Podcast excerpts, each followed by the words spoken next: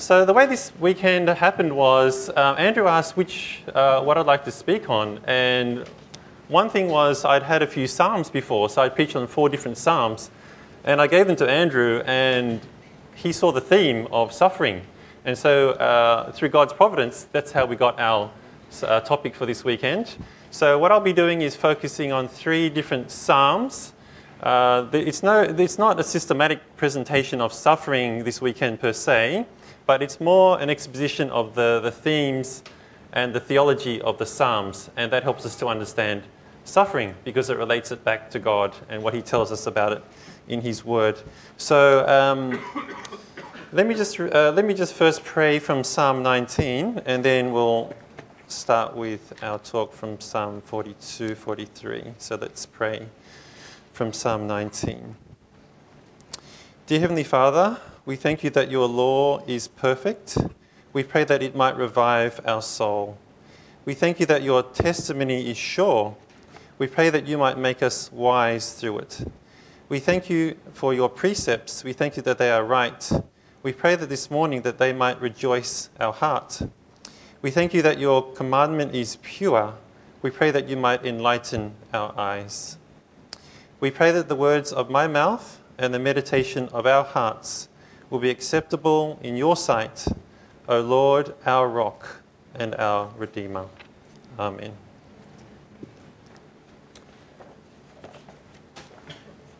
So, just a few days before I was about to board a plane to Sydney, I was shaken by the hearing uh, of the news that there was a crash, the crash of the Germanwings aeroplane in France. It's not because this crash was sadder than the other ones related to Malaysia recently. But it was because this crash, I heard, was deliberate.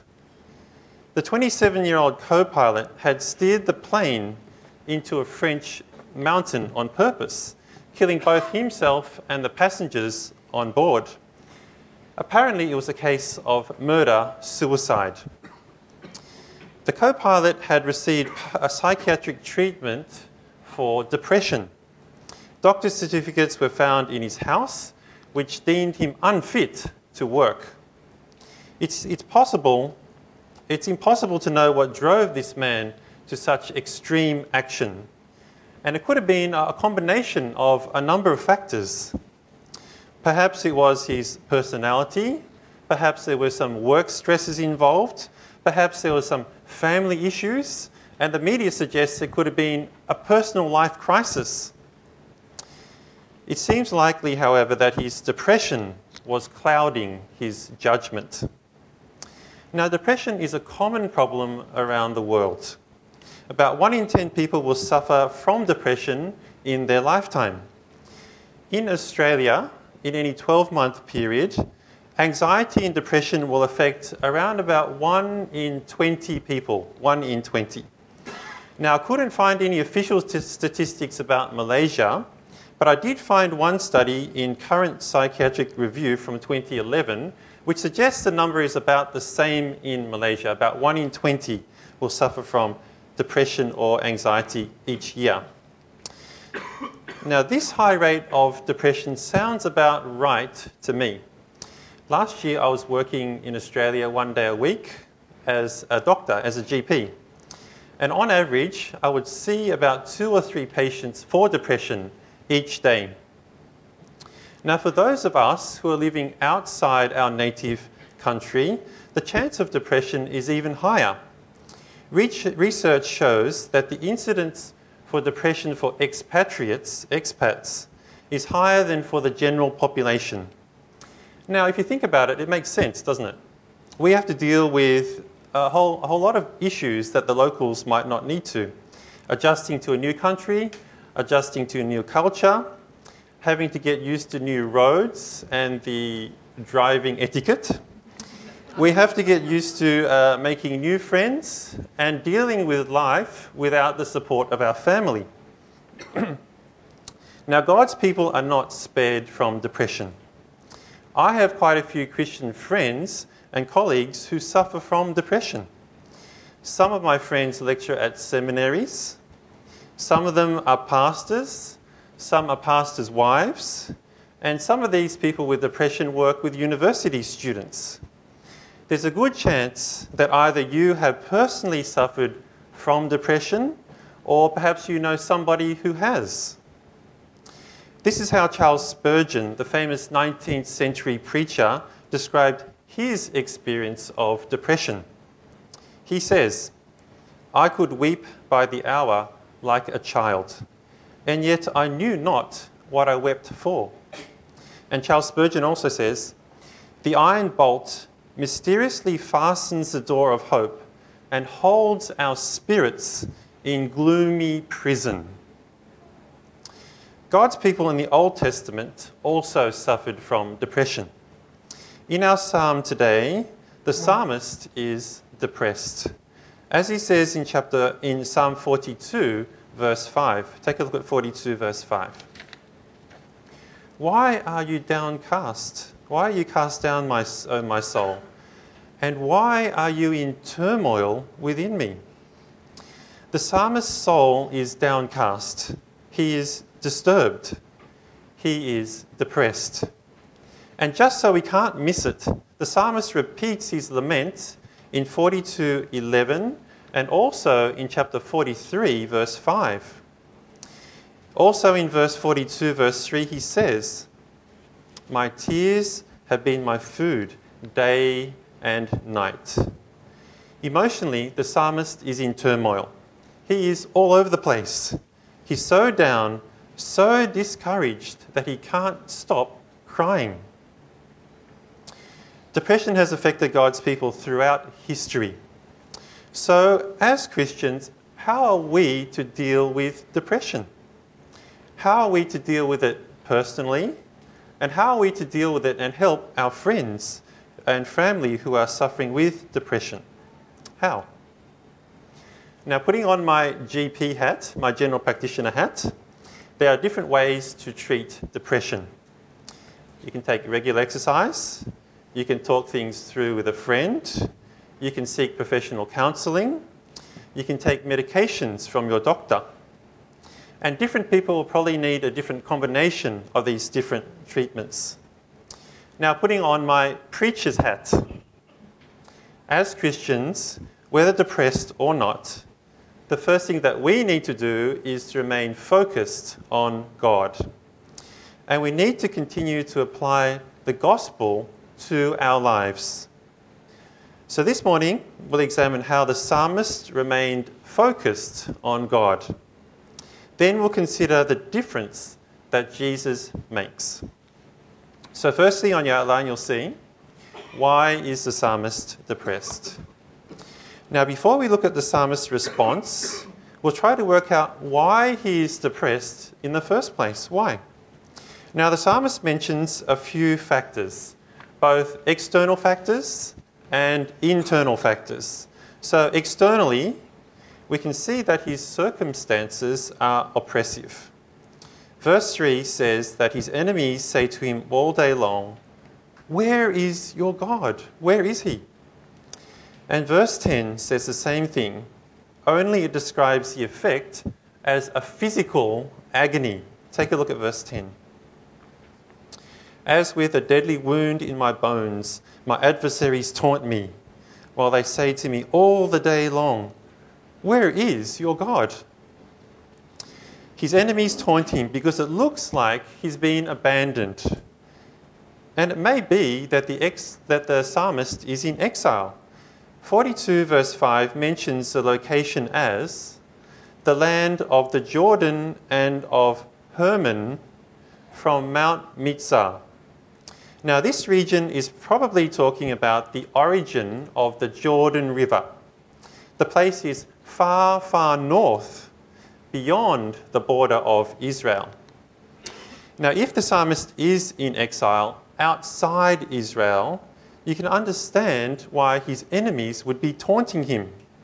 He's been removed from his land, he's been removed from his inheritance.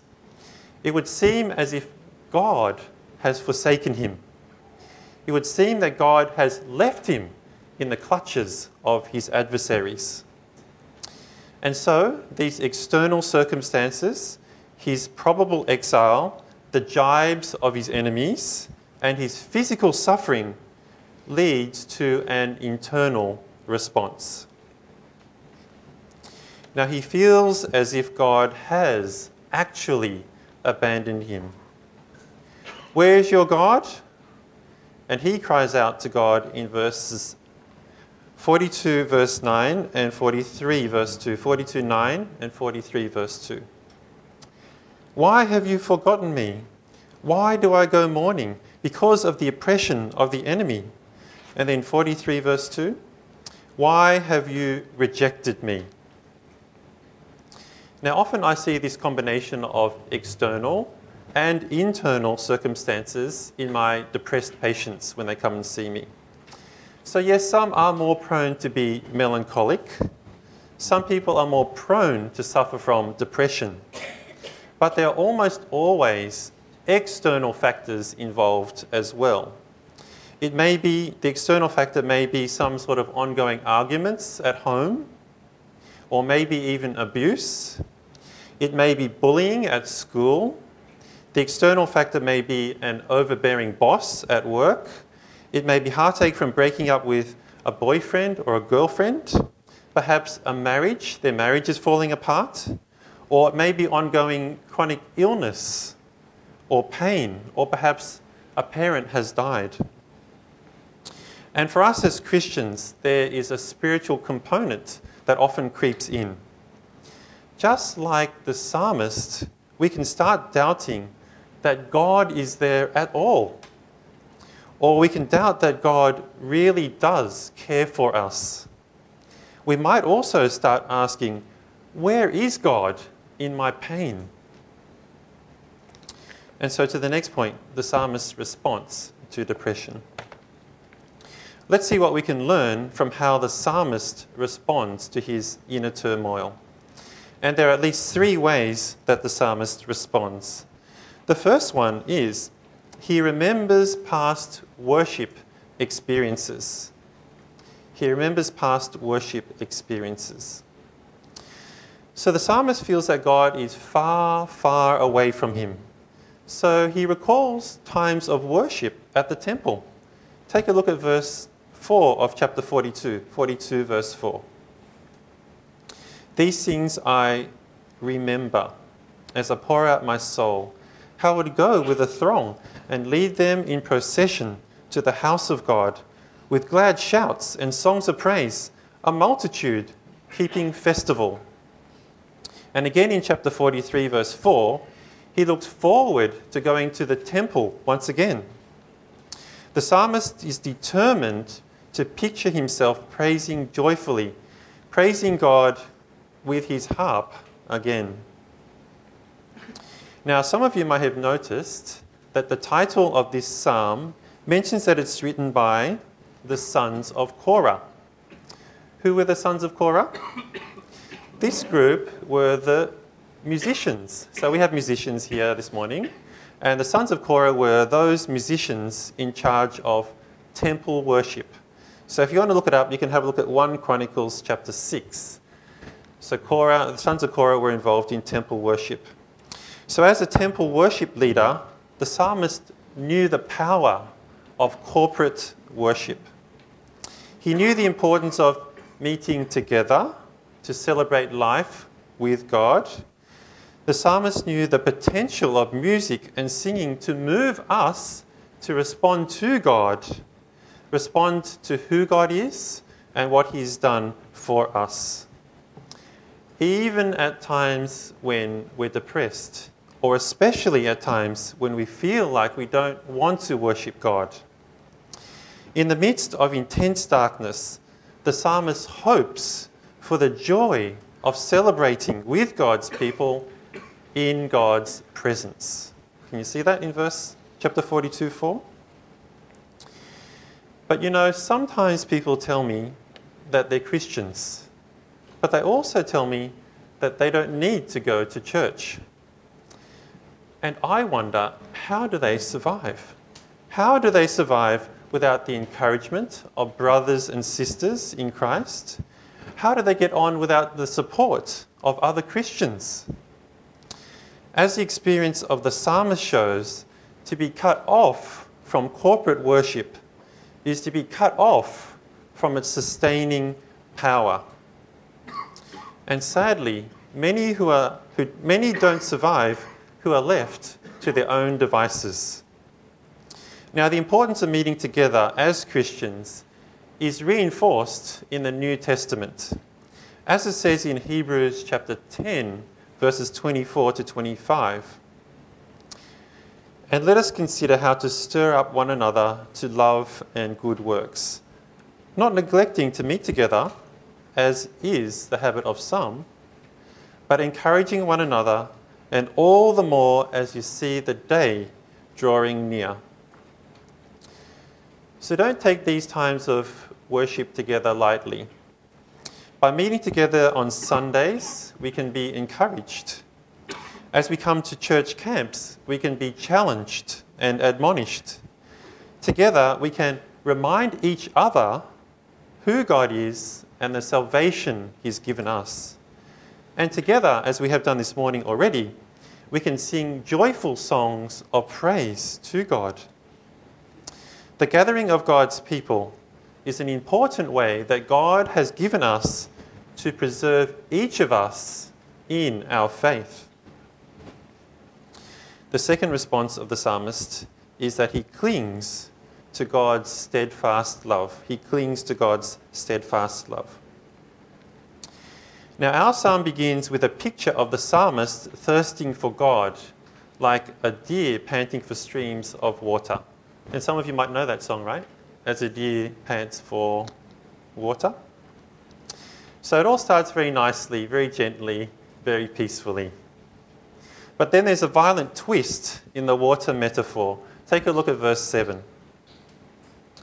Deep calls to deep at the roar of your waterfalls. All your breakers and your waves have gone over me. So the refreshing stream is replaced by tumbling waterfalls and pounding waves. Now, on the coastal route between Sydney and Melbourne is one of my favourite towns, Kiama. Has anyone been there? Kiama?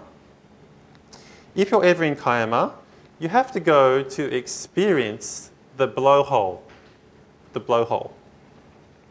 As the large, powerful waves crash against the back of a rock passage and then retreat out again, the compressed air forces the water up the blowhole. Can you imagine that? You can imagine the power of the waves going out and then pushing the water up the blowhole. And when it comes out, there is a loud whoosh, whooshing sound. Of course, it's accompanied by everybody's ooh and ah as we enjoy the salty sea spray on our faces. But the psalmist's water experience is not quite as enjoyable. He feels as if he's being churned up by the water. The falling sheets of water from the waterfall and the churning ocean waves threaten to drag the psalmist under. It would be like being tossed around in the blowhole itself. Despite his suffering, the psalmist never stops believing in the sovereignty of God. So if you have a look at the end of verse 7, the psalmist says, All your breakers and your waves have gone over me. So, in other words, the psalmist acknowledges that the crashing waves are from God Himself. Suffering and depression of the psalmist and ours is ultimately still under God's control. But just as the psalmist is struggling to keep his head above water, God tosses him a lifeline. The psalmist longs to see God and he discovers an island. The psalmist discovers an island in the middle of the sea. He finds God, whom he describes as his rock. In verse 9, God will provide him safety and firm footing. As he says in verse 8, the psalmist says, verse 8, By, by day, the Lord commands his steadfast love, and at night, his song is with me.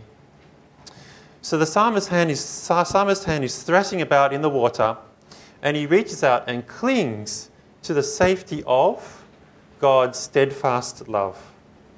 God will command his love, he will direct it, he will pour it out. He's faithful, tenacious, unfailing love.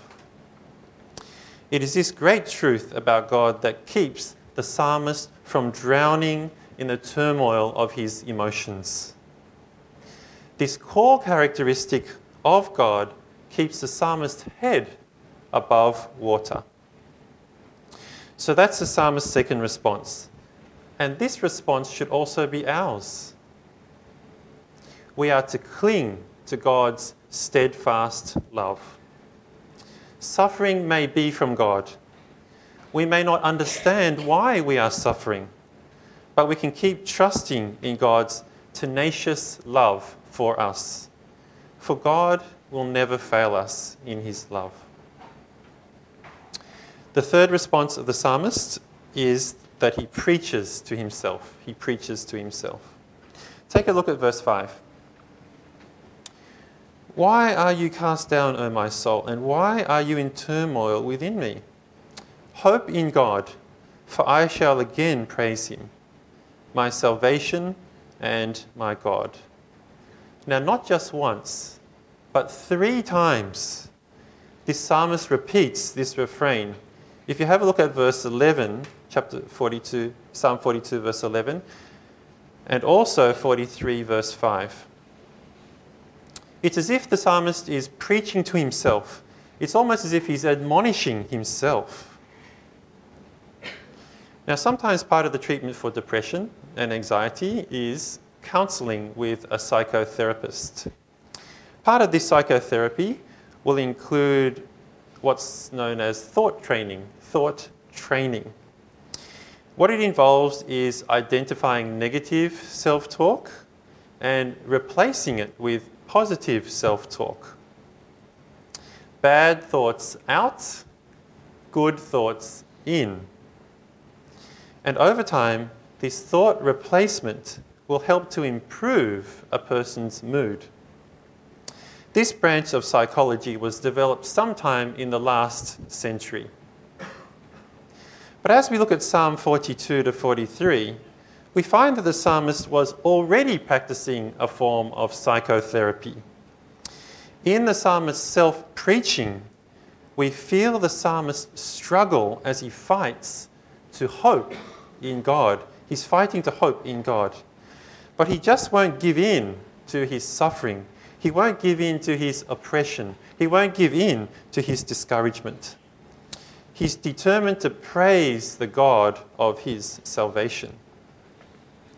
So, in a similar way, instead of us looking inward and surrendering to self pity, we also are to look up to God. In our suffering, we must be determined to be mindful of God. In our turmoil, we must be determined to hope in God no matter what. Yet, as we reach the end of the psalm, we find the psalmist is still preaching to himself. He's still encouraging himself to hope in God. And that is how the psalm ends. Unlike other psalms, it doesn't end with a note of triumph that God is going to come and scatter his enemies. Unlike other psalms, it doesn't end on a high note of confidence in God. At the beginning of the psalm, the psalmist hopes for God, he thirsts for God, and he asks, When shall I come and appear before God? By the end of the psalm, there's still a longing. Take a look at verse 3 of, 40, of chapter 43, Psalm 43, verse 3. Send out your light and your truth. Let them lead me. Let them bring me to your holy hill and to your dwelling. Then I will go to the altar of God, to God my exceeding joy, and I will praise you with the lyre. O God, my God. So, yes, the psalmist can put his trust in God, his rock. But he still aches for a time at the temple where he can praise God in joyful song once again. He still longs to be in God's presence once again. So, yes, there is a glimmer of light in his gloom. At times, it seems very dim. And at other times, it feels as if the light is fading to darkness. So, on to the next point the difference Jesus makes. As Christians, our hope is so much clearer than the psalmist's. Living on the other side of the cross, our hope shines so much more brightly. For it is through one who thirsted on the cross, who endured as his enemies threw insults at him, who felt the agony of separation from God as he cried out, My God, my God, why have you forsaken me? It is through Jesus that we can have our longing for God fully satisfied. And what a huge difference Jesus makes. Let me just mention two differences. So, firstly, the psalmist thirsted for God as a deer pants for, for streams of water. Now, Jesus says to us in John chapter 7, John chapter 7, if anyone thirsts, let him come to me and drink. Whoever believes in me, as the scripture has said, out of his heart will flow rivers of living water.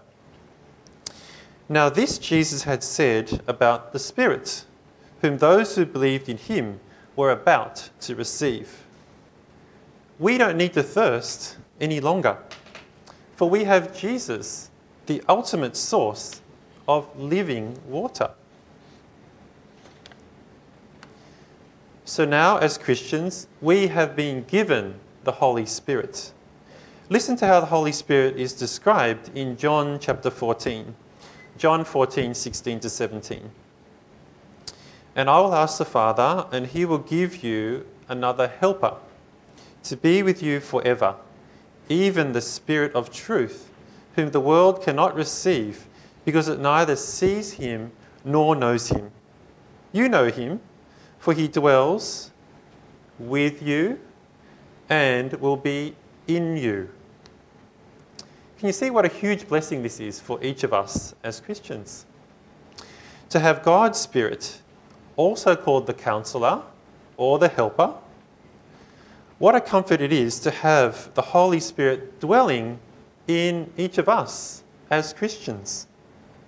What a comfort it is to have God's presence with us always. Now, the second difference that Jesus makes is this the psalmist implores God to send out his light and his truth in 43:3 the psalmist wants God to lead him to God. Jesus says to each of us in John 14, verse 6, John 14, verse 6, I am the way and the truth and the life. No one comes to the Father except through me. Jesus is the way. It is only through Jesus that we gain access to God's presence. Jesus is the truth, revealing what God is really like. Jesus is the life, and only those who follow Jesus will receive eternal life. So, Jesus is the light, the one who illuminates the path to God. So, the psalmist's dim and wavering hope in seeing God has now become as clear as day. What was only a glimpse is now in full view. The flickering candle of hope is now as bright as the noonday sun. The way to God has been fully revealed in His Son, Jesus Christ. Jesus doesn't make a slight difference. Jesus makes all the difference. Now, when I was growing up, I had the poem Footprints on my corkboard in my bedroom. Do you guys know that? Footprints? If you walk into any Christian bookstore, you'll see it being sold in multiple forms. Anyway, it goes like this, in case you haven't heard it. One night I dreamed I was walking along the beach with the Lord. Many scenes from my life flashed across the sky. In each scene, I noticed footprints in the sand. Sometimes there were two foot, uh, sets of footprints, other times there was only one. This bothered me because I noticed that during the low periods of my time, of my life, when I was suffering from anguish, sorrow, or defeat, I could only see one set of footsteps, footprints. So I said to the Lord, You promised me, Lord, that if I followed you, you would walk with me always. But I have noticed that during the most trying periods of my life, there's only been one set of footprints in the sand. Why, when I needed you most, why had you not been there for me? The, the Lord replied, The years when you have seen only one set of footprints, my child, is when I carried you. So, where is God in our pain? Where is God when we feel down, when we feel depressed? Where is God when we feel like we're about to be crushed under the weight of life's burdens? Well, God is not distant. God has not abandoned us. God is right there with us by His Holy Spirit. So keep turning up to church keep coming along to church camps and keep preaching to yourself. Preach that God's love is steadfast and tenacious, and that nothing can separate us from His love for us, as shown in Jesus Christ, the way, the truth, and the life, our light in times of darkness. Let's pray. Heavenly Father, we do recognize that as we live on earth in your world, that we will suffer times of depression, anxiety, feeling down, feeling depressed. We thank you, Lord, that even at these times you are with us. We thank you so much for this, the gift of your Son Jesus, the way, the truth, and the life. We thank you that Jesus sent the Holy Spirit so that we might have your presence with us always. We thank you that you might help us to rejoice in you together uh, in times of corporate worship together as a church. Help us to rejoice in you in our lives and even in our hard times to continue to cling to your steadfast, tenacious love. We pray this in your Son's name. Amen.